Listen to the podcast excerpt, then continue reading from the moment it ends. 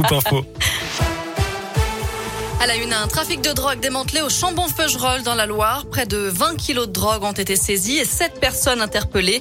Elles sont suspectées d'être impliquées dans un vaste réseau qui alimentait trois points de deal. Cannabis, cocaïne, ecstasy étaient vendus par de très jeunes vendeurs, parfois âgés de 14 ans, qui réalisaient près d'une soixantaine de transactions par jour.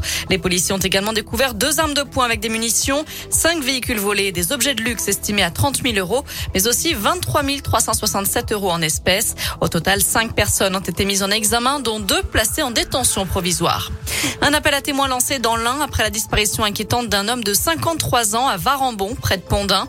Il n'a plus donné signe de vie depuis la nuit de dimanche à lundi. Il a quitté son domicile à pied. On vous a mis sa description et sa photo sur l'apiradoscoop et Toute personne ayant des informations à son sujet peut contacter les gendarmes de Pondin. Une nuit de galère pour les passagers de l'intercité Clermont-Paris. Une fois de plus, les 1200 voyageurs sont restés bloqués plusieurs heures en pleine voie cette nuit en raison d'une succession d'incidents. Un premier train qui percute des sangliers, puis qui subit un souci électrique. Les deux trains suivants retardés. La SNCF promet de rembourser intégralement ses voyageurs.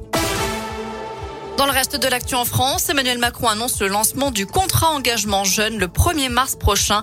Il s'adresse aux jeunes de 16 à 25 ans sans formation ni, ni emploi depuis plusieurs mois.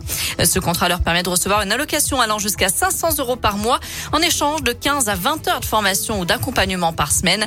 Objectif, accompagner au moins 400 000 jeunes en 2022. La mise en garde du ministre de la Santé, une nouvelle vague épidémique est possible cet automne, prévient Olivier Véran. Le taux d'incidence au niveau national augmente de 11% sur la dernière semaine, avec une légère hausse des hospitalisations également. L'effet de la baisse des températures principalement qui incite à rester en intérieur.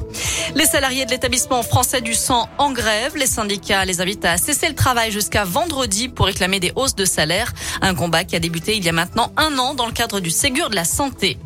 Et puis la suite du procès des attentats du 13 novembre 2015 à Paris. La parole est maintenant aux 14 accusés, notamment le seul survivant des commandos, Salah Abdeslam. Il est le premier interrogé.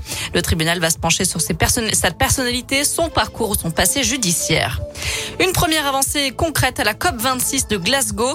Une centaine de pays, dont la France, s'engagent à stopper et inverser la déforestation.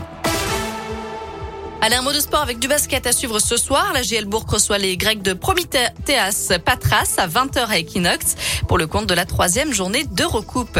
Et puis en foot, on joue ce soir en Ligue des Champions. Lille se déplace à Séville à 21h. Voilà pour l'essentiel de l'actu. Côté météo, des averses sont attendues cet après-midi sur l'Allier, la Loire et le Puy-de-Dôme. Elles gagneront petit à petit du terrain en soirée et toucheront l'ensemble de la région. Le mercure aujourd'hui ne dépasse pas les 14 degrés pour les maximales.